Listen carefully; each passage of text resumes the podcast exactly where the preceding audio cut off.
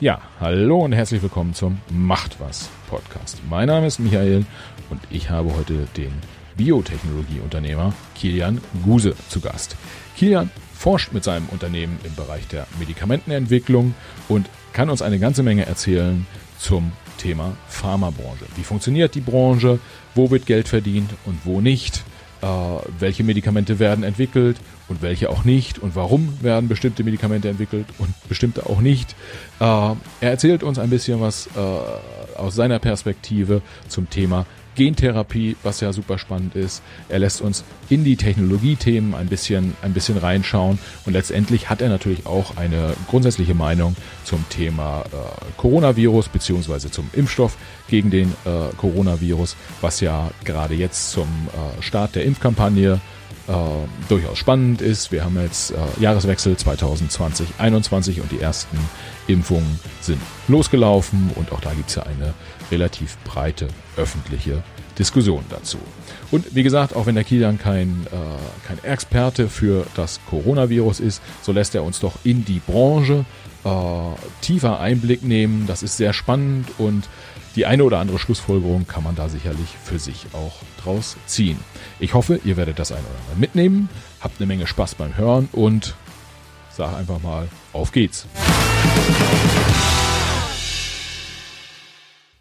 Ja, herzlich willkommen zum Macht was Podcast. Heute zu Gast Kilian Guse, seines Zeichens Biotech-Unternehmer, wenn ich das äh, richtig verstanden habe, äh, in Brandenburg beziehungsweise in Berlin. Und äh, Kilian ist so nett, uns heute ein paar Sachen zu erzählen zum Thema Medikamentenentwicklung. Medikamente aktuell ja insbesondere wegen der Impfstoffdebatte und Corona in aller Munde. Und äh, da da draußen so viele Themen herumgeistern, so viele Fachbegriffe genannt werden und ich und viele andere Leute das auch gar nicht so komplett durchdringen können, habe ich gedacht, ich frage hier mal einen Experten. Äh, Kilian kenne ich schon ein bisschen länger, habe ihn kennengelernt als äh, äußerst kompetenten und kommunikativen Typen. Äh, da macht er es absolut Sinn, ihn zu fragen, ob er mal Lust hat, hier vors, vors Mikro zu kommen. Äh, Kilian, schön, dass du da bist. Äh, herzlich willkommen im Macht was Podcast und zwei Sätze hast du noch. Was habe ich vergessen? Wer bist du? Was machst du? Ja, vielen Dank, Michael. Ähm, äh, ja, wer, wer, wer, bin ich? Äh, Kilian Huse, ich ähm, bin von der Ausbildung eigentlich Apotheker, habe Pharmazie studiert, bin dann aber anders als äh, meine meisten Kommilitonen nicht in die Apotheke gegangen und habe dort gearbeitet, sondern bin in die Forschung gegangen und habe ähm, hatte einen, kurzen Aufenthalt an der University of Florida. Und dann war ich an der Universität Helsinki in Finnland, habe dort eine Doktorarbeit gemacht zum Thema Gentherapie zur Behandlung von Krebs. Und dann war ich am äh, Baylor College of Medicine, das ist ein Forschungsinstitut in Houston, Texas. Und da habe ich an ähm, Gentherapie zur Behandlung von verschiedenen Krankheiten gearbeitet. Und da haben wir äh, letztendlich den Grundstein gelegt für die Firma, die wir dann 2012 gegründet haben. Ähm, und der Grundstein war ähm, Gentherapie zur Behandlung von Arthrose. Und wir haben dann unsere Firma gegründet und diese Technologie einlizenziert von dem äh, Forschungsinstitut und haben das dann weiterentwickelt äh, und ja, arbeiten seitdem an diesem Thema, sind äh, den mittlerweile acht Jahren äh, auch ein bisschen gewachsen, sind immer noch eine kleine Firma mit insgesamt zehn Leuten jetzt, ähm, arbeiten noch an diesen Themen. Der größte Erfolg unserer Firma war, dass wir Ende 2017 unser erstes Entwicklungsprogramm verkauft haben an eine, eine amerikanische Pharmafirma, ähm, die hat es dann auch weiterentwickelt. Und ähm, im Frühjahr diesen Jahres äh, wurde auch äh, der erste Patient injiziert in einer klinischen Studie. Ähm, das war eine klinische Studie für Kniearthrose. Ähm, der wurde eben mit dem Medikament, was wir ursprünglich entwickelt haben, äh, injiziert. Und das, äh, damit ist äh, schon mal ein, ein kleiner Traum wahr geworden äh, für mich und unsere Firma. Äh, und wir hoffen, dass es auch äh, erfolgreich so weitergeht.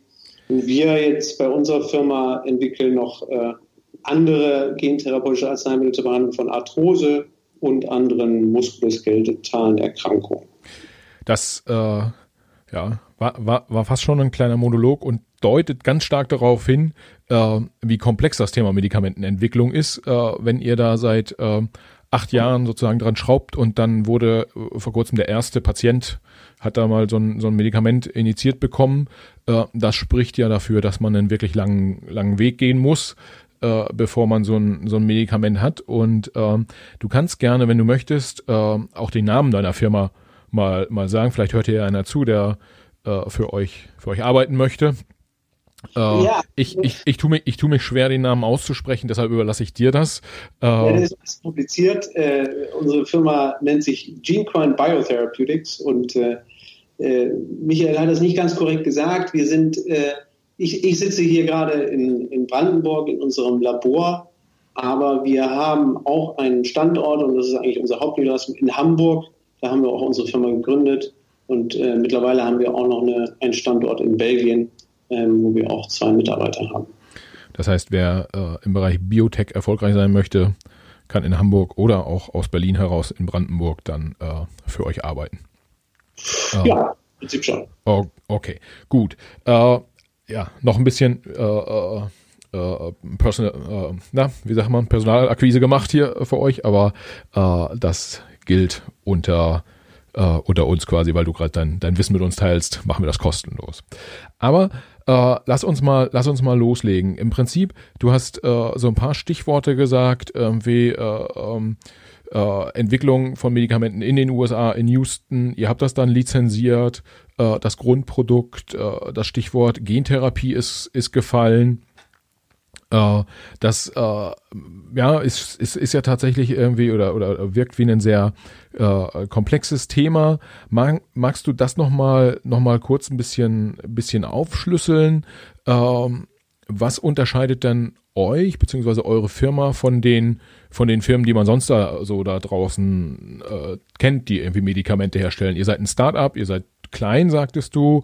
Äh, aber man denkt ja immer, wenn man Medikamente produzieren möchte, dann müssen da Milliarden äh, äh, investiert werden. Und das sind eigentlich nur die ganz Großen, die da unterwegs sind.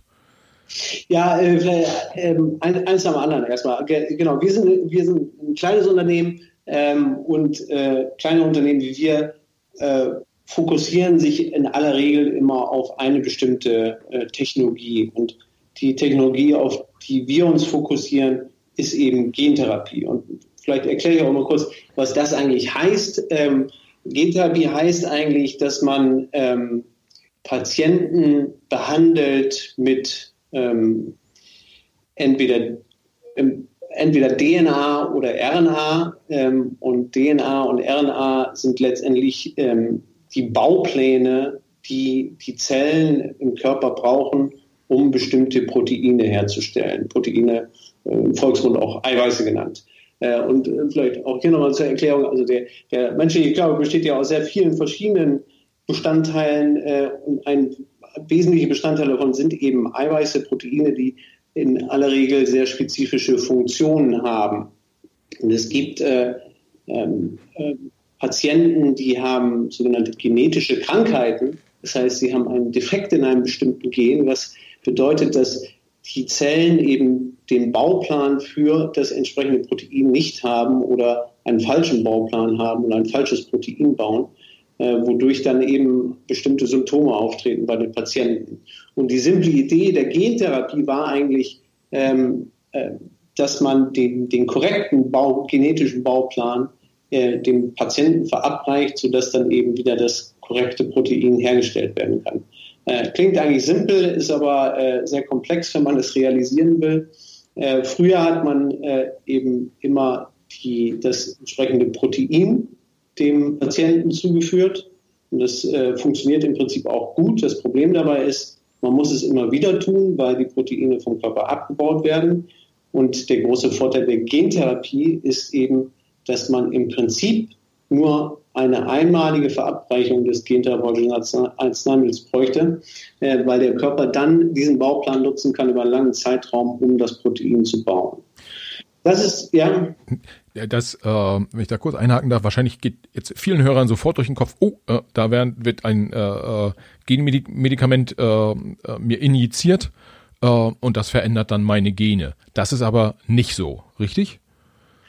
Das ist eigentlich nicht so. Äh, was man eigentlich damit äh, erreichen will, ist, dass man äh, ein zusätzliches Gen in die Zellen einbringt. Und in den meisten Fällen ist das auch so, dass das, dieses zusätzliche Gen gar nicht in das Erbgut der Zelle eingebaut wird, sondern es schwimmt eigentlich so als DNA-Strang zusätzlich in dem Zellkern herum.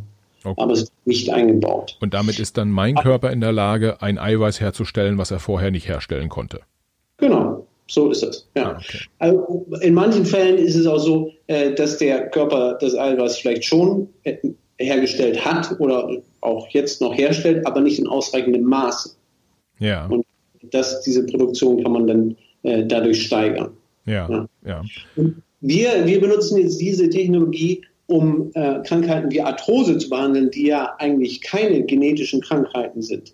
Und der, das, das Konzept, was da dahinter steckt, ist einfach, dass wir die Gentherapie nutzen, um eine langfristige Proteinproduktion äh, zu haben von einem therapeutischen Protein. Das heißt, wir injizieren das, die DNA in das betroffene Gelenk. Äh, die geht dann in die Zellen rein, in den Gelenk und die Gelenkzellen können dann eben ein therapeutisches Protein produzieren. Und das ist tatsächlich in den zwei Programmen, die wir jetzt bearbeitet haben, waren das immer äh, Proteine, die die Zellen eh schon herstellen, aber die eben, im, wenn sie Arthrose haben, nicht in ausreichendem Maße hergestellt werden.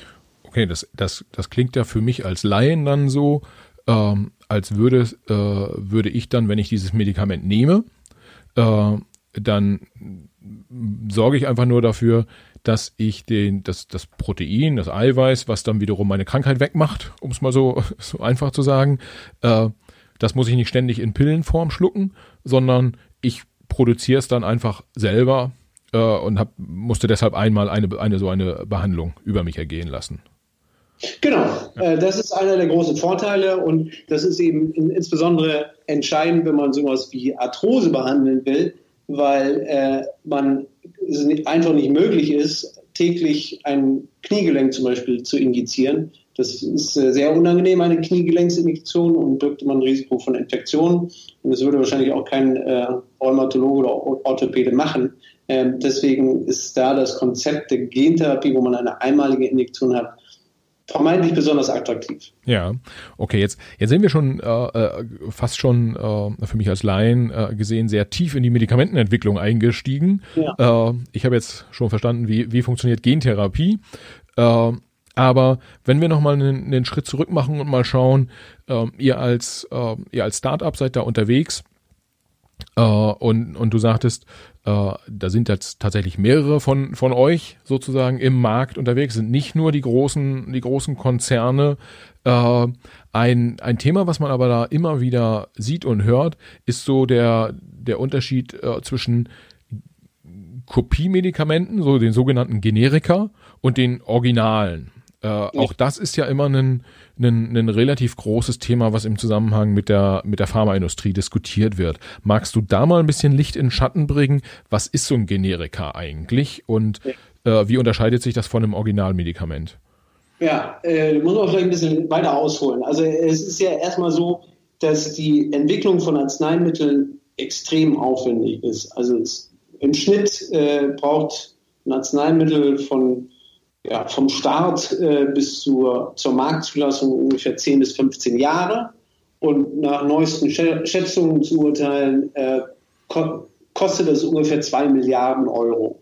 Äh, das beinhaltet allerdings auch, äh, dass viele von den also man fängt ja mit einer Vielzahl von Arzneimittelkandidaten an ja. und die meisten werden dann irgendwie weg, weil sie äh, im Entwicklungsprozess scheitern äh, und dann kommt vielleicht eins davon auf den Markt. Und diese, diese Failures, die äh, sind da auch mit eingerechnet. Ja, aber naja, 10 bis 15 Jahre, 2 Milliarden Euro ist natürlich eine, äh, eine Menge Holz, wenn man das so sagen kann. Ähm, und die, das ist eine Menge Geld, die der Pharmakonzern natürlich in irgendeiner ja. Weise wieder hereinfahren will und letztendlich auch muss, sonst wäre das ja kein äh, überlebensfähiges fähiges, äh, Geschäftsmodell.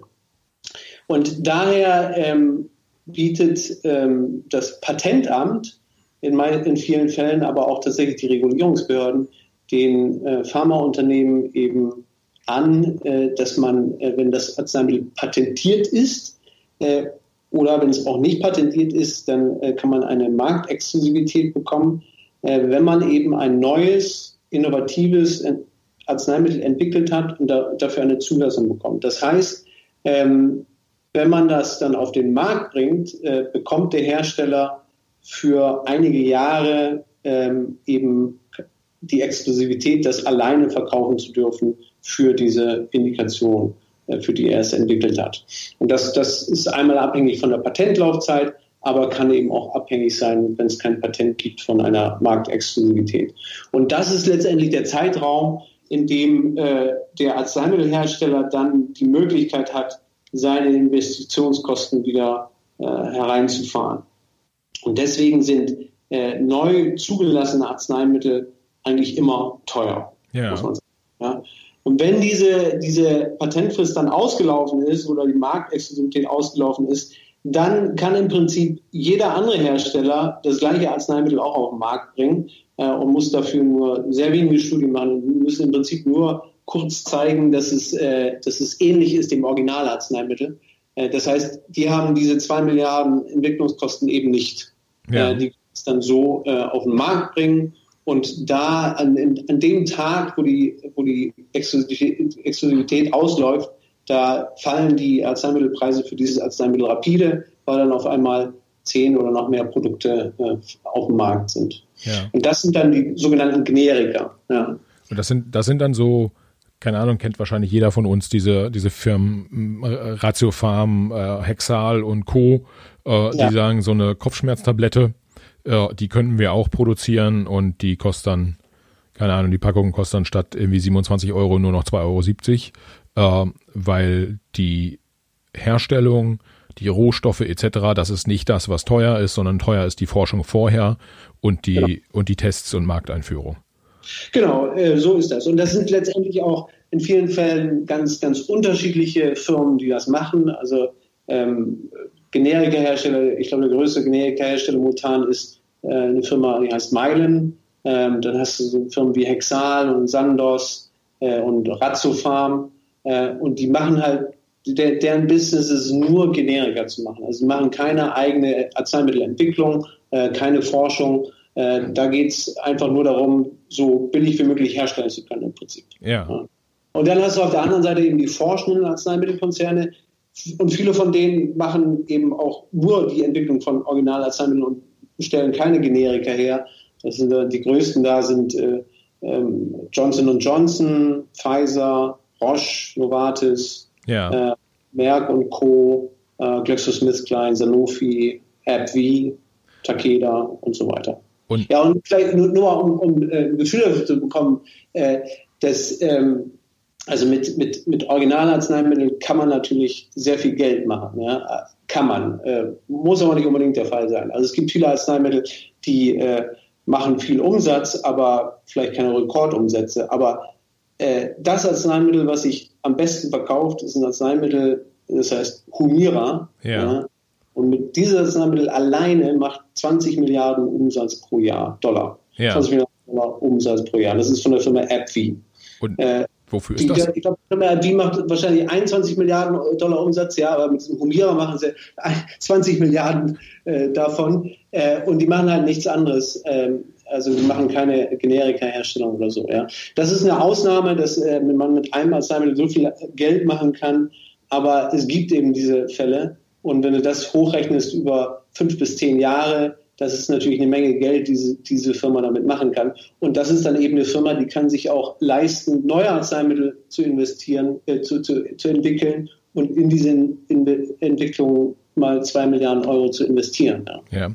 Kann man, kann man eigentlich sagen, ähm, zum Beispiel in der Musikindustrie ist es so gewesen, zumindest vor Jahren, eine äh, ne, ne, ne Firma wie so ein Universal Music oder Warner oder so, die haben äh, einen Künstler oder haben zehn Künstler rausgebracht und davon war ein Top-Künstler, mit dem sie dann den ganzen Rest äh, finanziert haben, so mal über den Daumen äh, gepeilt. Ist das in der Medikamentenentwicklung auch so, äh, dass ja. du, du, du, du startest halt, keine Ahnung, irgendwie zehn Krebsmittel und, mit, und eines landet dann end, letztendlich irgendwie tatsächlich beim Patienten sozusagen im Körper äh, und damit wird dann Geld verdient und, ja. und alles andere stirbt auf dem, auf dem Weg dahin.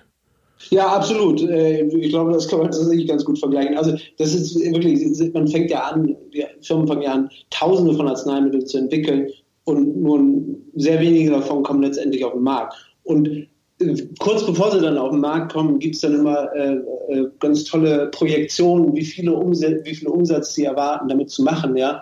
Und in den meisten Fällen äh, ist das fernab der Realität weil sie sagen, ah, damit machen wir 5 Milliarden Umsatz und am Ende machen sie irgendwie 50 Millionen damit, ja.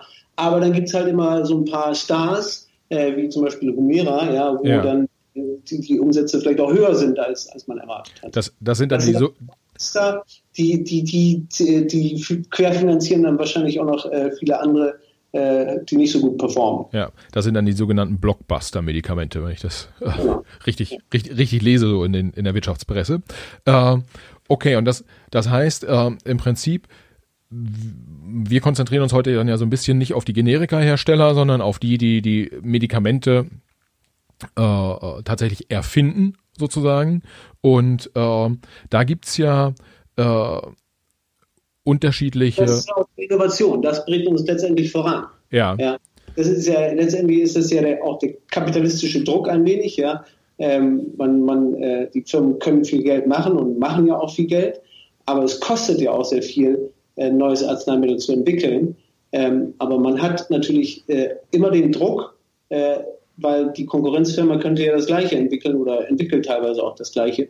Und man will dann der Erste sein und schneller sein und vor allem besser sein. Ja, ja. ja. Am Ende ähm, profitieren viele davon, aber äh, sicherlich auch die Patienten. Ja, wenn man ähm, ähm, wenn, man, wenn man auf das Thema schaut, dann ist ja dann ein, stellen sich ja im Prinzip zwei Fragen. Die eine Frage ist, ähm, wie, wie tiefgehend und wie weitgehend kann ich als Unternehmen äh, forschen, sprich, äh, ich sag mal, da gibt's ja so die Unterscheidung zwischen Medikamentenforschung äh, und, und Grundlagenforschung. Äh, also wie viel kann ich mir da als, als Unternehmen äh, von leisten? Und dann ist so die Frage, auf welches Medikament stürze ich mich? jetzt eigentlich?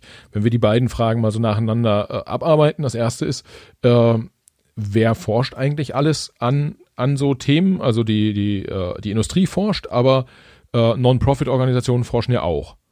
Richtig? Ja, richtig. Äh, und äh, also in den meisten, ähm, ich sag mal, westlichen Industrienationen ist es so, dass die die Non-Profit-Organisationen, also Hochschulen, Forschungsinstitute, und so weiter, ähm, eben äh, sehr viel Grundlagenforschung machen, äh, aber auch teilweise ein bisschen äh, angewandtere äh, Forschung. Und das sind natürlich extrem wichtige Sachen, äh, mit denen sich aber so direkt nicht wirklich Geld machen lässt. Ja. Ähm, oft äh, sind das ja eben Sachen, die dann auch ähm, veröffentlicht werden und ähm, jeder, viele andere können darauf Zugriff haben und äh, von diesen Ergebnissen profitieren. Und das sind sicherlich äh, Ergebnisse, von denen auch viele For-Profit-Unternehmen dann äh, profitieren können, um eben äh, basierend darauf Arzneimittel zu entwickeln. Ja. Und dann hast du im, im For-Profit-Bereich hast du eben, also es gibt wenige, wenige Non-Profit-Institute, die tatsächlich auch Arzneimittel entwickeln, zumindest in westlichen Industrienationen. Äh, in, in Russland ist es zum Beispiel ein bisschen anders, da gibt es auch äh, staatlich äh, Forschungsinstitute, die, ähm, die auch Arzneimittel und Impfstoffe herstellen. Ähm, und in anderen Nationen ist es vielleicht auch so, aber äh, wie gesagt, in den westlichen Industrienationen sind es hauptsächlich eben oder eigentlich nur die äh, For-Profit-Unternehmen. Naja, und bei den For-Profit-Unternehmen, da hat man eben, ähm, hast du die großen Pharmakonzerne, habe ich ja gerade schon ein paar genannt. Das sind äh, Pharmakonzerne, die haben zigtausend Mitarbeiter und ähm, viele Milliarden äh, auf ihrem Konto liegen. Ähm, und dann hast du auch die kleineren Unternehmen, so wie auch unser Unternehmen. Und äh, unser Unternehmen und unsere Kollegen, äh, wir können uns das ja gar nicht leisten, ja. zwei Milliarden zu investieren in, in eine äh, ganze Arzneimittelentwicklung, um ein Arzneimittel auf den Markt zu bringen. Das übersteigt unseren, äh, über, übersteigt unseren Kontostand und äh, es ist, so viel Geld können wir auch letztendlich wahrscheinlich nie von Investoren einsammeln. Ähm, deswegen ist unser Geschäftsmodell eigentlich, dass wir ähm, Arzneimittel quasi anfangen zu entwickeln bis zu einem frühen Stadium Ähm, und dann, äh, wenn wir gute Ergebnisse erzielt haben, ähm, dann könnten wir zum Beispiel das Projekt verkaufen, so wie wir es ähm, tatsächlich mit unserem ersten Projekt äh, auch gemacht haben, 2017. Oder man könnte es auslizenzieren oder ähm, eine größere Pharmafirma könnte unsere ganze Firma übernehmen. Ja. Und das ist tatsächlich ein äh, gängiges Geschäftsmodell. Das liegt auch daran, dass die, ähm, die großen Pharmafirmen früher haben die auch die Frühphasenforschung gemacht, aber sie haben dann irgendwann festgestellt, dass ähm, sie relativ ineffizient dabei sind. Und deshalb fokussieren sie sich heutzutage mehr darauf, ähm, sich die vielen kleinen Firmen anzugucken, was die denn so machen, um das zu evaluieren, ob das aussichtsreich ist. Und wenn sie denken, dass es aussichtsreich ist, dann kaufen sie das Projekt, lizenzieren es ein oder kaufen die ganze Firma. Ja, das, äh, das ist, glaube ich, wenn ich da mal einhaken darf, das ist im Prinzip das, was jetzt gerade auch in dem äh, äh, Corona-Zusammenhang äh, mit BioNTech und, und Sanofi passiert ist. Ja? Oder äh, das BioNTech hat es entwickelt und Sanofi hat jetzt da äh, Geld, Geld draufgeschmissen und gesagt, wir wollen es weltweit vermarkten. Ja, das ist ein bisschen anders. Also das ist tatsächlich eine, eine Kollaboration zwischen äh, BioNTech und Pfizer, oh. nicht, nicht, Sanofi, aber ähm, also wie das genau aussieht, weiß, weiß ich ehrlich gesagt nicht, aber ähm, da ist das mehr so, dass ähm, äh, BioNTech hat es ursprünglich entwickelt äh, und BioNTech ist eine Firma, die hatte bisher kein Arzneimittel auf dem Markt. Ähm, das heißt, denen fehlen natürlich auch gewisse Strukturen, äh, um ein Arzneimittel vermarkten zu können. Ja. Weil wenn, wenn, du letztendlich wenn du ein Arzneimittel auf dem Markt hast, dann brauchst du vor allem große Herstellungskapazitäten und du brauchst Vertriebskanäle, äh, brauchst eine Logistik und so weiter. Und das sind alle Sachen, die hat Pfizer natürlich, weil sie schon seit 100 Jahren äh, Arzneimittel verkaufen. Äh, aber so eine Firma wie BioNTech hat das nicht. Und deswegen äh, ist äh, das war sicherlich ein Grund äh, für diese Kollaboration. Aber Pfizer hat BioNTech zumindest bisher äh, nicht gekauft oder übernommen oder das Produkt einlizenziert, sondern das ist da eher eine Kollaboration. Ah, okay. Ein, ein anderes Beispiel ist, äh, vor ein, zwei Wochen ähm, fand tatsächlich der erfolgreichste ähm, Exit einer Biotech-Firma in Deutschland statt. Das äh, war die Firma Myr, MYR, äh, die gekauft wurde von der Firma äh, Gilead in USA für ich glaube, es waren 1,1 Milliarden Euro in Cash plus nochmal 300 Millionen, wenn es äh, ein bestimmter Meilenstein erreicht wird. Und das war tatsächlich bisher die größte Übernahme eines äh, Biotechnologie-Startups in Deutschland, die passiert ist. Okay. Und äh, da hat man dann hat man dann auf der Käuferseite gesagt, da sind so viele spannende Medikamente in der Pipeline. Entweder viele oder eins richtig spannend. Eins. Eins. Äh, da würde man um ein, ein einziges Arzneimittel. Die entwickeln äh, ein Arzneimittel zur Behandlung von Hepatitis D. Und ähm, dafür gibt es bisher keine Behandlungsmethoden, glaube ich. Äh, die haben sehr gute Ergebnisse. Die hatten tatsächlich schon eine vorläufige Zulassung in Europa. Ähm, das heißt, das ganze Projekt war schon sehr, äh, da war das, äh, das, das Risiko schon sehr minimiert. Und wenn das Risiko minimiert ist, dann wird es halt immer teuer für den Käufer. Okay. Das, das ja, so ein, bisschen, so ein bisschen kennt man das ja auch aus anderen Industriebereichen, gerade auch im, äh, im äh, Technologie- oder im Internettechnologie-Umfeld ist das ja über Jahre auch gelebt äh, worden, dass äh, große Firmen kleine, kleine letztendlich gekauft haben, weil die entweder technologischen Vorsprung hatten oder weil die ein bestimmtes Produkt hatten, was äh, besonders gut war oder einen besonderen Marktzugang oder, oder was auch immer. Letztendlich unterscheidet sich da die Pharmaindustrie auch so gar nicht, gar nicht so stark von, von anderen. Äh, das das ist ja auch spannend, weil äh, bei Medikamenten geht's ja auch immer so ein Stück weit um das Gemeinwohl, ja, also um den, um, um, um das Wohlsein des, des, des Menschen. Äh, aber was, äh, was mich an der Stelle noch interessieren würde, ist, wenn du, äh, du hast halt irgendwie viele, viele Startups, die forschen, die bringen ein Medikament bis zu einer gewissen Stufe, werden dann, werden dann gekauft äh, oder das Projekt wird gekauft. Ist es denn überhaupt noch möglich für einen, ich sag mal so, äh, das, was wir jetzt im, im Online-Bereich gesehen haben, dass ein Google oder ein Amazon äh, vor 20, 25 Jahren gegründet wurden und die haben dann quasi den Durchmarsch an die, an die Spitze geschafft. Ist das im, im, im Pharmasektor Sektor denkbar? Oder ist es da eher so, dass am Ende des Tages es einfach schlicht und ergreifend zu teuer Äh, äh, und da wird, wird dann irgendwie die Handvoll der großen Firmen, die du, die du aufgezählt hast, marktbeherrschend bleiben und nicht so Typen wie du, die dann sagen, ich habe hier jetzt, ich, du wirst nicht der nächste Jeff Bezos. Leider. Ja, ich glaube, ähm, es ist äh, tatsächlich eine gute Frage und ich glaube, das ähm, würde schwierig werden, äh, wenn das für eine, eine Firma jetzt aufzusteigen äh, in die Top Ten äh, der Pharmafirmen. Und das ist, glaube ich, einfach ähm, dem auch geschuldet, dass, dass die, die Interessen von vielen Akteuren einfach anders liegen. Ja. Ich glaube, es gibt ein paar Ausnahmen und tatsächlich könnte die Firma BioNTech so eine Ausnahme werden, ähm, die äh, schon, schon äh, vor der Corona-Zeit immens viel Geld eingesammelt haben von Investoren. Das waren, glaube ich, äh, bis zu 400 Millionen Dollar, ähm, die sie äh, über Finanzierungsrunden über, und über einen Börsengang eingesammelt haben. Damit haben sie natürlich viel Firepower äh, und können viel auch eigenständig erreichen, ohne dass sie jetzt äh, sich verpartnern müssen mit äh, einer größeren Pharmafirma. Äh, also das könnte vielleicht eine Ausnahme werden. Aber generell für, für die meisten anderen äh, kleineren Biotech-Firmen ist das einfach sehr schwer, weil man eben diesen unglaublichen Finanzbedarf hat. Und letztendlich ist es ja auch so, dass ähm, Firmen wie wir ja in den meisten Fällen keine Umsätze machen. Das heißt, wir brauchen Investoren, um uns finanzieren zu können. Und der Investor, der in uns investiert, das sind in, in aller Regel spezialisierte ähm, Venture Capital Fonds, die eben in Firmen, mit, die Arzneimittel entwickeln, investieren und die sich damit auch auskennen.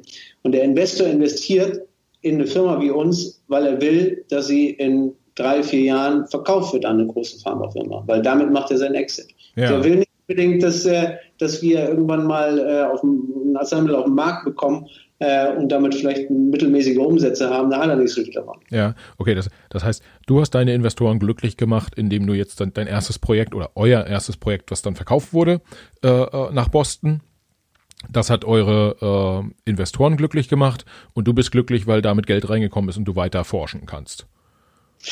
Ja, tatsächlich in unserem Fall war es so, äh, wir haben unser Pro Projekt verkauft ähm, aber die Erlöse gingen an, zurück an unsere Firma und wir haben das genutzt, äh, um die Firma wachsen zu lassen. Ähm, wir haben eben hier noch einen neuen Standort aufgemacht, äh, mehr Mitarbeiter eingestellt und so. Also äh, ohne jetzt äh, zu sehr äh, vertrauliche Sachen preiszugeben, aber so viel haben unsere Investoren davon nicht gesehen von dem Geld bisher. Okay. Okay, gut, dann, äh, dann müssen die da äh, auf das nächste quasi Blockbuster-Ding irgendwie aus eurem Hause hoffen. So und, und rufen dich wahrscheinlich jeden zweiten Tag an und sagen, Mensch, Kilian, wie weit seid ihr? Äh, ähm, aber äh, wie, wie, wie, weit seid ihr, ist ja auch ein, ein guter Punkt in Bezug auf welches Medikament wird eigentlich äh, letztendlich entwickelt. Äh, ich habe rausgehört, ihr seid letztendlich bei dem Arthrose-Medikament gelandet, weil du in Houston an einem Forschungsprojekt teilgenommen hast, wo letztendlich die Grundlagen für dieses Medikament äh, erarbeitet wurden. Äh, das war, hieß wahrscheinlich dann einfach zur rechten Zeit am richtigen Ort und Zugriff aufs richtige, aufs richtige Basisprodukt und du hast die Chance genutzt. Äh, aber hätte auch was sein können, was für, keine Ahnung, Fußpilz oder äh, Krebs irgendwie funktioniert. Dann hättest du auch zugelangt. Naja, es war tatsächlich in, in unserem Fall ein bisschen anders. Also ich bin äh, äh, da nach Houston gegangen, weil ich wusste, dass ähm, die Leute an einer bestimmten Gentherapie-Technologie arbeiten, die ich sehr spannend fand. Äh, und ich bin da hingegangen und ähm, habe mir eigentlich vorher überlegt, dass, das, dass man damit auch super Arthrose behandeln könnte. Ja. Und ich meinem damaligen Chef gesagt, hier, ich würde gerne ein Projekt machen, Gentherapie für Arthrose, das soll so und so ausgehen. Und er hat gesagt, okay, alles klar, machen wir. Okay. Okay, das heißt, du hattest, du hattest da den Weitblick und du wolltest auch dann schon was äh, äh, gegen Arthrose sozusagen entwickeln. Äh, wenn jetzt die äh, Companies auf diese, auf diese Themen schauen, unabhängig davon, ob es die Startups sind, die sich selber überlegen, wo wollen wir denn jetzt eigentlich, an welchem Medikament forschen wir? Oder es sind dann die großen Konzerne, die sagen, welches Projekt oder welche Firma kaufen wir oder wo investieren wir rein. Äh, letztendlich läuft ja alles darauf hinaus, welche Medikamente sollen eigentlich entwickelt werden. Also eher ein Krebsmedikament, eher was gegen Arthrose oder auch was gegen Haarausfall oder äh, was auch immer. Äh, kannst du da kurz schildern, wie der Prozess läuft? Äh, jenseits von, wovon wahrscheinlich alle ausgehen, wenn viel Geld zu verdienen ist, dann hat ein Medikamenten sicherlich eine höhere Aufmerksamkeit, aber, aber generell, wie funktioniert so dieser, dieser Entscheidungsprozess? Welches Medikament wird's jetzt? Ja, das, also ich meine, das äh, letztendlich entscheiden das ja dann die großen Pharmakonzerne, äh, weil die ähm, ja die Mittel haben, ein Arzneimittel auf den Markt zu bringen oder eben nicht. Äh, und die gucken sich natürlich knallhart an, äh, was sie damit verdienen können. Ja. Und da sind natürlich bestimmte Märkte äh, besonders attraktiv und andere Märkte vielleicht nicht so attraktiv. Ja. Der Krebsmarkt äh, ist und war und wird immer attraktiv bleiben und ist sicherlich mit einer der attraktivsten. Ähm, dann hast du den, den Markt für kardiovaskuläre Erkrankungen, ja, Bluthochdruck und so weiter. Ist auch natürlich wahnsinnig attraktiv, weil es sehr, sehr viele Menschen betrifft. Ähm, und dann hast du jetzt neue Märkte wie äh, Parkinson und Alzheimer, was, was vor 20 oder 30 Jahren kein großer Markt war. Aber es wird natürlich immer größer, der Markt, weil die Leute, die, die Bevölkerung wird immer älter und es sind typische Alterskrankheiten. Das heißt, es, es wird immer mehr auftreten.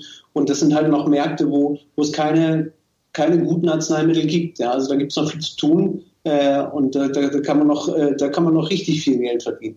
Ähm, und dann hast du natürlich aber auch andere, andere Märkte für äh, nicht so äh, weit verbreitete Krankheiten, die vielleicht nicht so attraktiv erscheinen. Und man muss ja auch mal ein bisschen äh, sich angucken, was, äh, was ist sonst noch auf, auf dem Markt in diesem Bereich äh, und natürlich sich auch angucken, wie hoch ist denn eigentlich der Leidensdruck. Ja. ja wenn, wenn, du äh, sowas wie Haarausfall hast, dann, dann ist der, der, gut, der physische Leidensdruck nicht so groß, der seelische vielleicht schon, ja. Ähm, und das ist vielleicht eine Sache, äh, wo, wo, wo du sicherlich ja keine, keine Vergütung von, einem, von einer Krankenkasse bekommen wirst, äh, wenn du dann Arzneimittel hast. Äh, das müssten die Leute schon selber bezahlen, aber dann ist das vielleicht auch wieder nicht so attraktiv. Ja.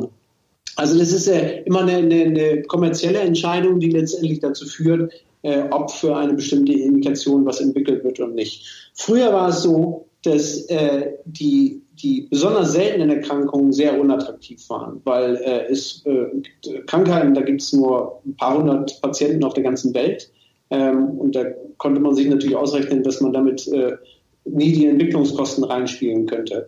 Das hat sich aber geändert, ähm, weil ähm, es möglich wurde, dass man insbesondere für so seltene Erkrankungen, wenn man tatsächlich eine, eine gute Therapie entwickeln kann, ähm, eine sehr gute Vergütung dafür bekommt. Und die, Ver äh, die Vergütung bekommt man dann von, von wem? Ähm ja, in den meisten Fällen von der Krankenkasse. Also das ist ja immer auch in jedem Land unterschiedlich, wie das abläuft, aber ähm, das sind eigentlich immer Krankenkassen, die das dann bezahlen. Und äh, um, um da mal vielleicht ein Beispiel zu nennen, ähm, es gibt eine, äh, das erste gentherapeutische Arzneimittel, was zugelassen wurde in den USA, heißt Luxturna. Das ist für eine, für eine äh, vererbte Krankheit.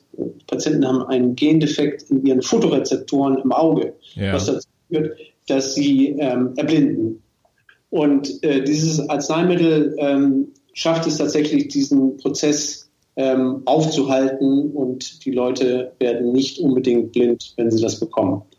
Und dieses Arzneimittel, das ist eine seltene Erkrankung, dieses Arzneimittel kostet äh, pro Injektion, und man braucht in diesem Fall nur eine Injektion, aber es kostet für diese Injektion 800.000 Dollar. Wow. Ja. Und äh, das ist natürlich eine Stange Geld, ja, aber es ist auch ein Preis, der wurde letztendlich verhandelt zwischen der, den, äh, dem Arzneimittelhersteller und den Krankenkassen bzw. Krankenkassenverbänden. Ähm, und man hat sich auf diesen Preis geeinigt, weil man eben festgestellt hat oder annimmt, dass der, der Mehrwert, der dieses Arzneimittel bietet, gegenüber bisherigen Behandlungsmethoden, die es nicht gab, das heißt, diese Patienten konnten gar nicht behandelt werden, ähm, dass der eben dieses Geld wert ist. Ja. Und dann wird natürlich auch einmal eine, eine Krankheit, für die, die, die vielleicht nur ein paar hundert Leute in der Welt betrifft, ähm, wird das natürlich attraktiv äh, für einen Arzneimittelhersteller, sowas, äh, ein Arzneimittel dort zu entwickeln. Ja, aber das ist dann ja so, so, ein, so ein typischer äh, Fall von äh, im Grundsatz, wie du, du wie hast du vorhin gesagt, so das ist so der, der kapitalistische Ansatz, der äh, verfolgt wird. Ich produziere ein Produkt, in dem Fall ein Medikament, mit dem auch Geld verdient werden kann. Und äh, damit der Kapitalismus sozusagen nicht ungezügelt unterwegs ist, äh, gibt's dann äh, staatliche Einrichtungen, nenne ich sie mal, oder quasi äh, äh, staatliche Einrichtungen, wie in dem Fall die, die Krankenkassen, die dann diesen, diesen Medikamenteentwicklungsprozess halt mitsteuern und dafür sorgen, dass dort auch eine äh, gesellschaftlich gewünschte Ausgewogenheit dann da ist und dass nicht nur äh, die Krebsart, die, die ganz, viele, ganz besonders viele Leute betrifft und am besten noch die, die äh, in Regionen leben, wo, wo durchaus irgendwie viel Geld äh, äh, verdient wird, ähm, sondern äh, dass auch andere Krankheiten letztendlich äh, ihre Medikamente bekommen, sozusagen. Das ist so ein Zusammenspiel dann Gesellschaft, Unternehmen müssen zusammen funktionieren, um es optimal für die, für die Bevölkerung hinzubekommen. Ja, genau. Und äh, zum Beispiel in, in, Deutschland ist das ja so, die, die Arzneimittelpreise von, von Originalarzneimitteln, von neuen Arzneimitteln, wenn sie dann auf den Markt kommen, werden verhandelt äh, zwischen den Krankenkassen und den, den Herstellern. Und ähm, da, da, muss man eben ein Gleichgewicht finden. Ja, man äh, kann jetzt nicht äh, dem, dem Hersteller ähm, einen irgendeinen Dumpingpreis abverlangen, weil dann hat er, hat er kein Incentive dafür, irgendwie ein neues Arzneimittel zu entwickeln, äh, weil er weiß, okay, das lohnt sich eh nicht für mich. Ja. ja dann äh, dann äh, wird das die, die Arzneimittelentwicklung global gesehen nicht voranbringen. Ja, aber es ist ja so ein bisschen, ein bisschen auch wie das Motto des Podcasts, irgendwie so besser miteinander als, als, als, als gegeneinander und irgendwie hilft, einander zu verstehen, die, die, die Bedürfnisse, die man, die man jeweils hat, um da zu einem äh, optimalen Ergebnis ähm, zu kommen. Äh, wenn jetzt so ein, wenn jetzt so ein Medikament entwickelt wird, gerade auch wieder riesig in der Presse, äh, äh, Medikamentenentwicklung ist teuer, das hattest du schon gesagt, aber sie dauert typischerweise auch lange. Und was dann auch wiederum nochmal lange dauert, ist dieser, dieser Zulassungsprozess. Äh, jetzt haben wir im Prinzip erlebt äh, von äh, gerade im, im, im Rahmen der Corona-Medikamente, dass es scheinbar möglich ist, einen Prozess, der normalerweise 10 bis 15 Jahre dauert, auf irgendwie 10 bis 15 Monate runterzudampfen.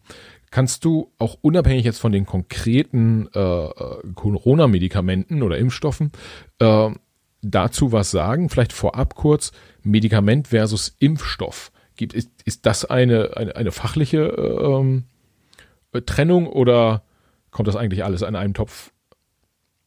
Na, nein, das kommt nicht in einen Topf. Also der Unterschied zwischen dem Medikament und dem Impfstoff ist ja erstmal, dass mit einem Medikament behandelt man eine Krankheit.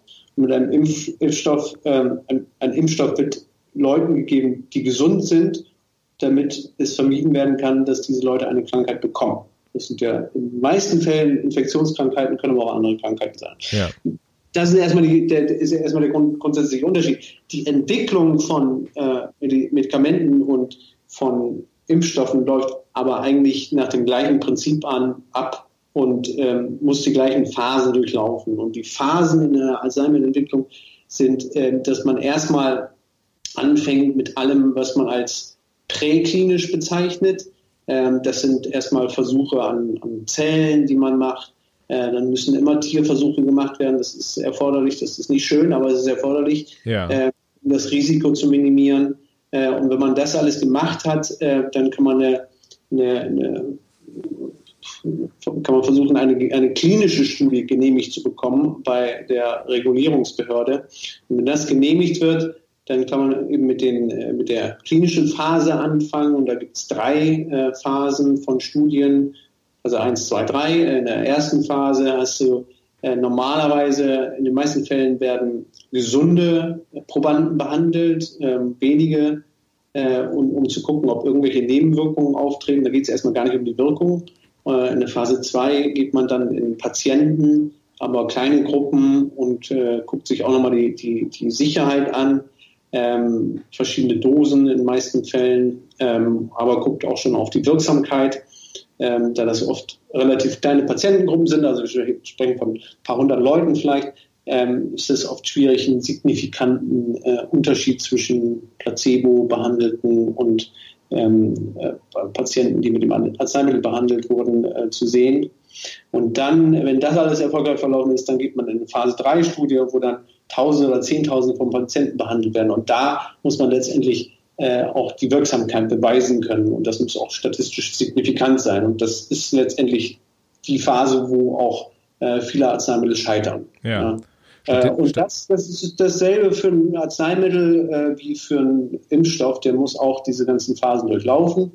Und wie du schon richtig gesagt hast, äh, das kann äh, in vielen Fällen 10 bis 15 Jahre dauern. Was jetzt aber passiert ist mit den Coronavirus-Impfstoffen, äh, ist äh, ja sehr erstaunlich, weil wir sprechen jetzt hier im Dezember 2020 und im Januar 2020 wurde damit angefangen, diese zu entwickeln. Und äh, am heutigen Tage wurde es in Europa, in Europa, zugelassen, der Impfstoff von BioNTech vor ein paar Wochen äh, schon bereits in den USA und in Großbritannien. Also es hat äh, ungefähr ein Jahr gedauert. Und warum ging das so schnell? Ähm, weil letztendlich muss man sagen, es war nicht alles neu. Äh, die Technologie, die die Firma BioNTech benutzt, ähm, die haben sie schon seit mehr als zehn Jahren entwickelt und haben das auch schon in klinischen Studien gehabt, nur für die Behandlung von anderen Krankheiten. Und das ja. war hauptsächlich Krebsindikationen. Und jetzt haben sie eben seit Januar äh, daran gearbeitet, äh, daraus einen, einen Coronavirus-Impfstoff zu machen. Also von der Technologie her war das nicht neu und es war auch schon äh, das Risiko minimiert, weil eben diese ähm, äh, RNA-Impfstoffe, das ist ja, was sie entwickeln, die hatten sie auch schon in hunderte von Patienten vorher injiziert. Das war äh, auf jeden Fall, ähm, hat, hat sehr geholfen. Ja. Äh, eine andere, ein anderer Faktor ist, dass ähm, wir hatten ja vorhin schon über äh, den, die Finanzierung gesprochen. Ähm, normalerweise ist das so, wenn dir Investoren Geld geben, dass, ähm, dass sie sagen, naja, wir geben dir jetzt mal einen Teil äh, und dann machst du mal jetzt ein paar Studien und dann gucken wir uns an, wie das gelaufen ist und dann entscheiden wir, ob du noch mehr Geld kriegst. Ja. ja. Äh, jetzt war es aber so, weil, weil Corona ja wirklich die ganze Welt betroffen hat und es auch einen sehr großen politischen und gesellschaftlichen Druck gab und auch sehr viel Profite winken, ähm, dass die Investoren im Prinzip alle gesagt haben, hier, ich gebe dir alles Geld, was ich habe, ja, und bitte mach alles gleichzeitig. Äh, Hauptsache, es geht so schnell, wie es äh, gehen kann. Also es wurde, es war, äh, wurde sehr viel Risiko auf sich genommen äh, und alles, was man gleichzeitig machen konnte, was man vielleicht vorher aus ähm, Business Risk äh, Gründen äh, niemals gleichzeitig machen würde, äh, hat man jetzt eigentlich gleichzeitig gemacht. Ja, und das hat natürlich alles extrem äh, verschnellert, die ganze ja, Entwicklung. Ja. Und dann hast du natürlich äh, aber auch sicherlich äh, die, die Regulierungsbehörden, die, ähm, die eine die höchste Priorität äh, den Coronavirus-Impfstoffen gegeben haben und äh, bevorzugt daran gearbeitet haben. Und da mussten vielleicht die, die Unterlagen für ähm, die Entwicklung von anderen Arzneimitteln äh, erstmal liegen bleiben, äh, weil das natürlich äh, jetzt in diesem Moment wichtiger war. Das, das heißt, ein Punkt, so der, der typische deutsche oder europäische Beamte, der da in der Zulassungsbehörde sitzt, der hat nicht gesagt, Mensch, jetzt hier irgendwie Freitag 13 Uhr, äh, der, äh, der Brief von BioNTech ist noch nicht da mit den Unterlagen, die ich brauche, kommt erst irgendwie um 15 Uhr, also mache ich es mache ich dann erst Montag oder Dienstag, sondern er hat gesagt, ich warte noch mal bis 15 Uhr, bis der Brief da ist, damit ich es mir heute noch mal anschauen kann. Also ganz, ganz einfach äh, äh, am Beispiel geschildert. Die Prozesse wurden stark äh, beschleunigt. Und ja, die Prozesse wurden beschleunigt und wie gesagt, es wurde dem einfach eine hohe Priorität zugewiesen, weil es, man, es geht hier um eine, eine weltweite Pandemie. Ja, äh, Tausende, Hunderttausende von Menschen äh, sind infiziert, viele sterben. Das ist, äh, das ist etwas, wo, wo auf der anderen Seite wirklich eine sehr schwerwiegende Infektionskrankheit ist. Und auf der anderen Seite hast du ein, ein, eine Technologie, die sehr vielversprechend ist. Ja? ja. Und da, da kann man ja auch einfach aus ethischen Gesichtspunkten nicht anders, als dem eine hohe Priorität zuweisen, denn letztendlich kommt es auf jeden Tag an. Ja? ja. Jeden Tag äh, werden in Deutschland 20.000 äh, Leute infiziert und 500 bis 1000 Leute sterben. Ja. ja, wenn man jetzt sagt, äh, oder du hast jetzt mehrfach das, äh, die, die Technologie genannt, die da äh, benutzt wurde und wenn ich es richtig verstehe, ist das hat das auch irgendwie eine gewisse Ähnlichkeit mit der Technologie, die ihr verwendet bei euch im, äh, im Unternehmen. Kannst ja. du noch mal erläutern, was steckt eigentlich dahinter? Also bei bei äh, wenn ich wenn ich sehe irgendwie keine Ahnung ähm, ein, ein Internet-Tool oder eine App wird programmiert und die verwendete Technologie ist dann irgendwie die Programmiersprache dabei, ähm, dann kann ich mir das grob vorstellen. Aber was bedeutet Technologie im Zusammenhang mit der Medikamenten- oder Impfstoffentwicklung? Naja, also ähm, der, der äh, Impfstoff von BioNTech, das ist ein Impfstoff, der basiert auf RNA oder genau gesagt mRNA. Ähm, das ist ähnlich wie das, was wir machen. Wir arbeiten mit DNA.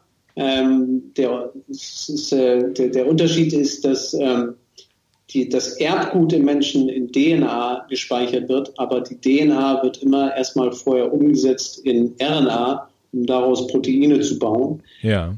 Die RNA ist aber, ähm, hat, bringt es mit sich, dass sie sehr instabil ist. Äh, das heißt, wenn man RNA, äh, was eben die RNA hat auch einen Bauplan für ein bestimmtes Protein, wenn man die einem Patienten verabreicht, dann wird sie nicht lange dort bleiben. Ja. Die zersetzt sich einfach schnell. Ähm, das ist ja aber auch hier äh, durchaus äh, ja, kein Problem, beziehungsweise gewollt. Ähm, und diese RNA, die äh, im, in dem BioNTech-Impfstoff steckt, äh, das ist äh, die RNA, die den Bauplan hat für ein Protein von dem Coronavirus. Ja. Und das wird dann, das wird die Zellen, äh, in die die RNA reingeht, vom Patienten, die produzieren dann dieses Coronavirus-Protein und das Immunsystem des Menschen wird dann eine Immunreaktion gegen das Protein auslösen und damit ist dann eben der Mensch von der Infektion geschützt. Ja, hätte man ja nicht einfach nur, dann ist jetzt vielleicht ein bisschen sehr einfach gefragt, aber äh, einfach ein bisschen Coronavirus in, injizieren können und dann wäre äh, dann wäre die gleiche Reaktion ausgelöst worden im Körper oder wäre das dann zu hart? Ja. Also äh, das kannst du im Prinzip auch machen und das sind ja auch die, so hat man ja früher auch immer ähm, Impfstoffe hergestellt und es gibt ja auch ein, äh, andere Impfstoffhersteller oder Entwickler, die äh, entwickeln jetzt gerade Coronavirus-Impfstoffe, die bestehen einfach aus dem, diesem Protein. Äh, also sie sind nicht DNA sondern, äh, oder RNA, sind, sondern sie bestehen aus dem tatsächlichen Protein. Äh, es gibt auch, glaube ich, in, in, irgendwo in, in, einem Land äh, ähm, eine Firma, die nimmt den Coronavirus und tötet ihn einfach ab und verarbeitet daraus äh, einen Impfstoff. Das sind aber sehr, also gerade letzteres ist ein naja, äh, ziemlich äh, unsauberer äh, Impfstoff. Wenn man das Protein nimmt, das funktioniert eigentlich auch ganz gut. Der große Vorteil gegenüber der RNA ist, man kann sie viel leichter herstellen. Ja. Äh, man kann sie viel leichter herstellen, die Herstellung ist günstiger äh, und man kann es besser hochskalieren als Proteinproduktion, was immer äh, wenn es rekombinante Proteine sind, das ist immer sehr teuer. Ja, ich, ich, ich nehme mal mit, noch auch für unsere Hörer, was sich ja auch so ein bisschen durchzieht durch den Podcast, ist, ähm, äh, was wir als, also was der Körper braucht. Der Körper muss Proteine herstellen, selber äh, möglichst. Dabei braucht er Unterstützung und diese Proteine wiederum, äh, die haben dann im Körper eine gewisse, eine gewisse Funktion. Äh, bei Arthrose ist es halt, dass die, diese Proteine dann die Arthrose mildern. Äh, bei dem Corona-Wirkstoff ist es jetzt so, ist es dann so, dass sie quasi simulieren, es wäre Corona im Körper und der Körper, der Schutzmechanismus des Körpers springt dann an. Äh, und, und baut, die, baut die Immunität auf. Richtig? Das kann man so sagen, ja. ja. Ja, das ist doch schon mal super. Dann habe ich, ich, dann hab ich es schon mal verstanden, so halbwegs. ist, ja, ist ja auch nicht äh, verkehrt. Jetzt, ähm, jetzt ist es so, äh, du hast, äh, du hast die, die unterschiedlichen äh, Technologien genannt. Du hast geschildert, wie letztendlich man dazu kommt, dass es diesen, dass es diesen Wirkstoff oder diesen Impfstoff dann gibt. Jetzt ist ja so die Frage, es muss ja nochmal getestet werden, was der so kann. Also wir hören jetzt auch in dem speziellen Fall ja von einer 95-prozentigen äh, Wirksamkeit, was für mich sehr hoch klingt. Also ich weiß nicht, ob immer äh, Impfstoffe so, äh, so wirksam sind. Das ist tatsächlich sehr hoch. Also ähm, ein Grippeimpfstoff, ein normaler Grippeimpfstoff hat, glaube ich, eine deutlich geringere Wirksamkeit. Ja, und äh, also das muss man testen. Und man muss aber natürlich auch testen, äh, dass die, ähm, äh, dass es keine Nebenwirkungen gibt. Ja, das, das macht man dann einfach, indem man Schritt für Schritt, wenn ich es richtig verstanden habe, einigen tausend Leuten quasi dieses Medikament gibt und sehr sorgfältig beobachtet, was passiert da. Ja, ähm, genau. Also die, die, erstmal in der Entwicklung von dem BioNTech-Impfstoff war es ja jetzt so, dass sie in den in der Phase 3 Studie äh, paaren 40.000 Patienten oder nicht Patienten, sondern äh, Probanden äh, injiziert haben mit dem Impfstoff. Ähm, das ist schon, äh, das ist schon eine Menge, aber tatsächlich normal für die Entwicklung eines Impfstoffes. Also da ja. braucht man mal 40.000 ja. Leute. Ja. Und übrigens, das war eigentlich ja auch einer der Gründe, warum das jetzt so schnell gehen könnte. Wenn du, noch, wenn du eine, eine Studie machen willst mit 40.000 Leuten, äh, und du musst, musst ja erstmal die 40.000 Leute überhaupt injizieren, das ist ja erstmal ein Riesenaufwand. Ja. Und dann ja warten, bis eine bestimmte Anzahl von Menschen sich in der Placebo-Gruppe infizieren mit dem Erreger. Ja. Wenn du jetzt das natürlich machst für eine Infektionskrankheit, die relativ selten auftritt, dann musst du sehr lange warten. Ja, ja. okay. Aber in dem Fall von Corona ging das sehr schnell, weil das ja momentan äh, ja in allen Ländern grassiert. Ja? ja. Deswegen, auch das war ein Grund dafür, warum äh, der, der Coronavirus-Impfstoff jetzt so schnell entwickelt wurde. Ah. Naja, jedenfalls haben die 40.000 Leute injiziert in der Phase 3-Studie und ähm, es wurde, sie haben in den USA nur eine bedingte Zulassung bekommen, weil die USA gesagt haben, wir brauchen noch mehr Daten. Ja. Und zusätzlichen Daten müssen jetzt eben noch generiert werden nach der Zulassung. Und mittlerweile äh, haben die USA, glaube ich, äh, schon 200.000 Leute äh, geimpft äh, mit dem Impfstoff. Äh, und tatsächlich sind ja auch äh, jetzt weitere Neb Nebenwirkungen aufgetreten, die man vorher nicht beobachtet hat, weil jetzt natürlich viel mehr Leute auch geimpft wurden. Ja, ja. Das heißt, einfach über die Menge generiert man dann Daten und äh, wie, wie es halt immer so ist, ja. Also je mehr ähm, äh, je mehr Daten man hat, desto besser ist die Einschätzung dann äh, auf die in Bezug auf die Qualität des des Medikamentes. Ja. Äh, es kann ja immer, immer seltene Nebenwirkungen geben. Und wenn du nur 10.000 Patienten indizierst und Nebenwirkung tritt ein, in einem in 20.000 Patienten auf, dann, äh, dann, dann kann das sein, dass du das äh, nicht wahrnimmst. Ja. ja. Du brauchst einfach eine höhere Anzahl. Ja, ja. Das sind dann die, wenn man, wenn man mal so Medikamente sich anguckt, in diesem Beipackzettel, da steht dann ja immer irgendwie äh, äh, X bei, bei 100 irgendwie einmal, bei 1000 einmal, bei 10.000 einmal aufgetreten, keine Ahnung, der hatte Kopfschmerzen und Ausschlag und, und was auch immer. Äh, das sind dann die Themen, die, diese Daten beziehen sich dann auf die, auf die Testung des Medikamentes tatsächlich. Genau. Äh, okay. Äh, was ja aber auch ein wichtiger Punkt ist äh, bei dem Ganzen, jetzt würde man ja denken, okay, Me äh, Medikament ist zugelassen, äh, auf geht's, holla die Waldfee, äh, alle sind glücklich, läuft. Trotzdem scheint man nicht in der Lage zu sein, einfach mal so die, ich sag mal so, die Welt in drei Monaten durchzuimpfen. ja. Ja, das, das, warum, warum ist es so schwer, Medikamente ja. dann, dann herzustellen in den großen Mengen? Ja, das ist das große Nadelöhr, äh, die Herstellung momentan. Und äh, das liegt ja auch einfach daran, dass man ähm, ja, vor, vor 2020 hatte man keine Ahnung oder hatte man wenig Ahnung, äh, dass so eine weltweite Corona-Pandemie auftreten könnte. Manche Leute haben das ja äh, vorhergesagt, aber die hat man nicht so richtig ernst genommen wahrscheinlich. Ähm, und so eine Technologie, wie sie zum Beispiel BioNTech entwickelt hat, wurde ja gar nicht für Coronavirus-Impfstoffe entwickelt, sondern sie wurde entwickelt, um bestimmte äh, Krebserkrankungen zum Beispiel zu behandeln. Das heißt, äh, die haben natürlich kalkuliert mit einem relativ moderaten Bedarf an, ja. RNA, was da produziert werden muss. Und jetzt kommt auf einmal äh, der Coronavirus und äh, bei BioNTech äh, klingelt natürlich die Kasse, weil äh, die EU 300 Millionen Impfstoffdosen ordert und USA auch noch 100 Millionen und weiß ich nicht was, da kommen ja, da stehen die Länder Schlange, ja.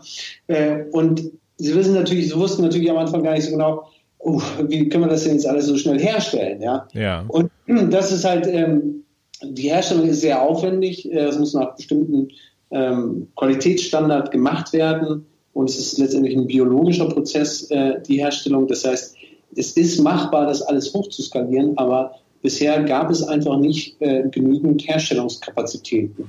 Es gibt äh, viele, also äh, die großen Unternehmen, Pfizer, aber auch so ein Unternehmen wie BioNTech, haben natürlich eigene Herstellungsräume, wo sie sowas herstellen können. Aber es gibt auch noch viele Auftragshersteller, die nichts anderes machen, als für Pharmafirmen irgendwelche Sachen herzustellen. Und die Pharmafirmen haben äh, in diesem Jahr äh, alle möglichen Auftragshersteller einfach nur die Kapazitäten reserviert, weil sie vielleicht mal einen äh, Coronavirus-Impfstoff haben könnten, um den dann überhaupt in großem Ausmaß herstellen zu können.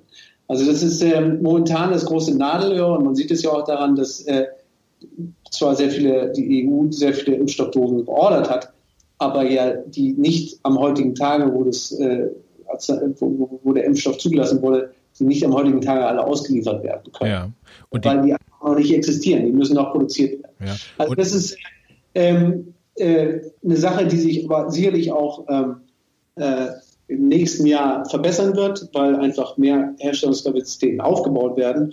Und was letztendlich auch heißt, dass wir ähm, für die nächste Pandemie, aber auch für ähm, die Herstellung von anderen Arzneimitteln äh, viel besser gewappnet sein werden in der Zukunft. Ja, ja. Das heißt, die, äh, die Forschung und die Zulassung ist sehr komplex, aber scheinbar ist dann ja auch die äh, Herstellung relativ komplex. Also man scheint da ja schon auch Spezialfabriken zu brauchen, die jetzt ja. nicht äh, endlos verfügbar sind. Also jetzt ist, ist nicht wie Brotbacken.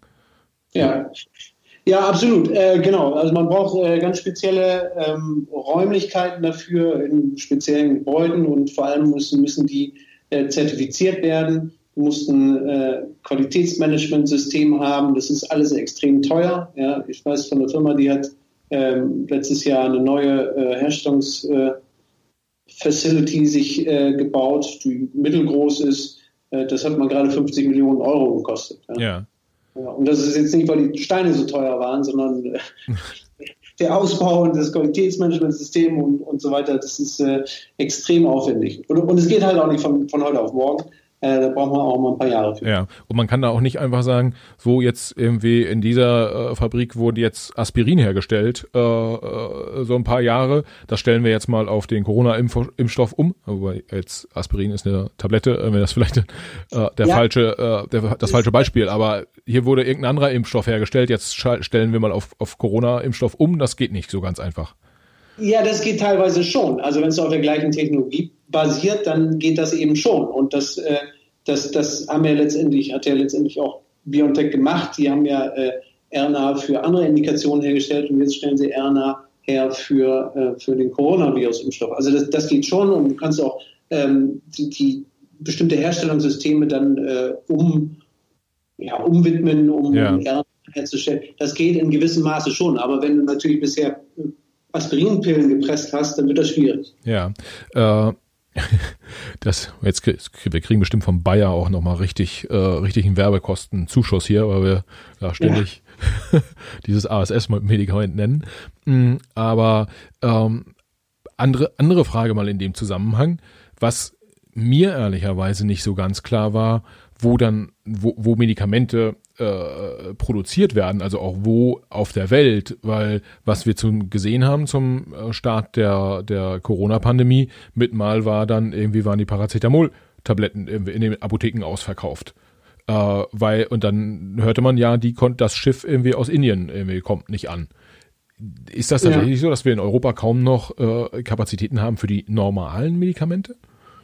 Ja, äh, das ist schon so. Also was heißt, äh, das ist einfach äh, ja nicht nicht attraktiv, das in Europa zu machen, weil äh, sowas wie die ähm, Acetylsalicylsäure oder Paracetamol oder Ibuprofen, das sind ja Generiko, Generika auf dem Markt. Das heißt, äh, da spielt nur der Preis eine Rolle. Ähm, die Leute wollen natürlich das billigste, die billigste Variante haben. Und die billigste Variante heißt, ich muss es so billig wie möglich herstellen können. Ja. Und ganz am billigsten herstellen, die Inder und die Chinesen natürlich. Ja, ja. ja. Äh, wird das letztendlich von da importiert, entweder die kompletten Tabletten oder zum Beispiel der Wirkstoff und dann wird es äh, wenigstens in, in, Europa irgendwo in eine Tablette gepresst oder so. Aber das sind alles Sachen, äh, da kann man in Europa äh, mit der Herstellung einfach von den Kosten her nicht mithalten. Ja, ja.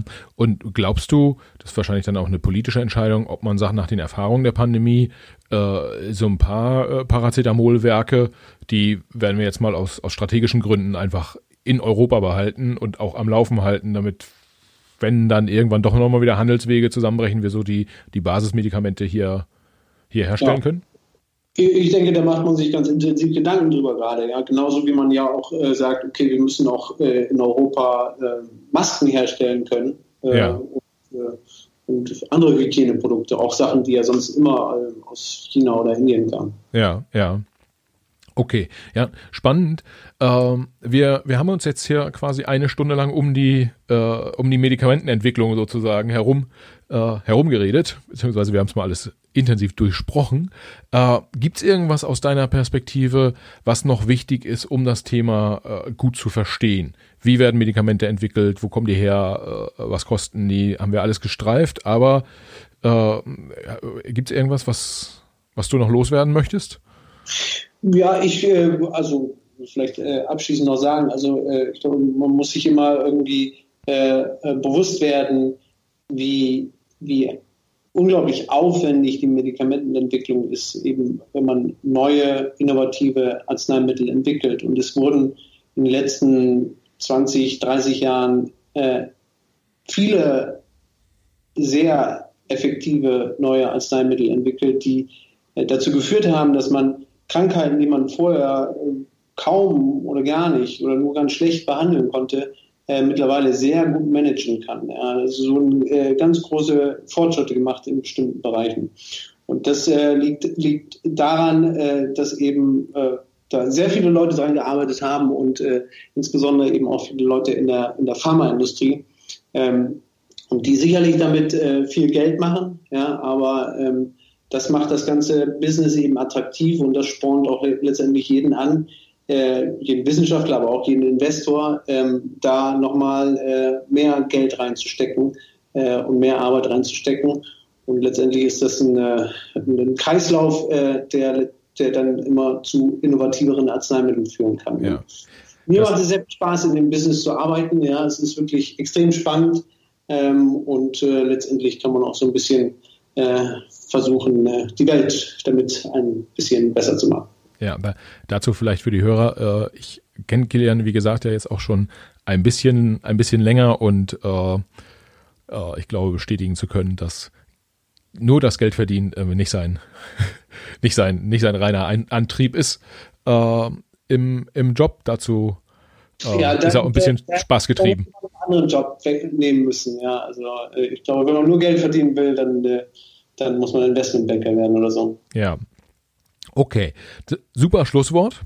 Äh, Kilian, vielen Dank, dass du hier mal so ein bisschen hast reinschauen lassen in die in die äh, äh Pharmaindustrie sozusagen und ähm, ja, Mehr bleibt mir eigentlich gar nicht, außer hat super Spaß gemacht und äh, beim nächsten Mal sprechen wir dann noch mehr über die Medikamente, die ihr dort in Brandenburg entwickelt. Ja, sehr gerne. Vielen Dank, Michael. Hat mir auch sehr viel Spaß gemacht. Ciao. Tschüss. Ja, das war Kilian Guse, seines Zeichens Biotechnologieunternehmer. Ich hoffe, ihr habt Erkenntnisse gewonnen und ich hoffe, ihr hattet Spaß beim Hören.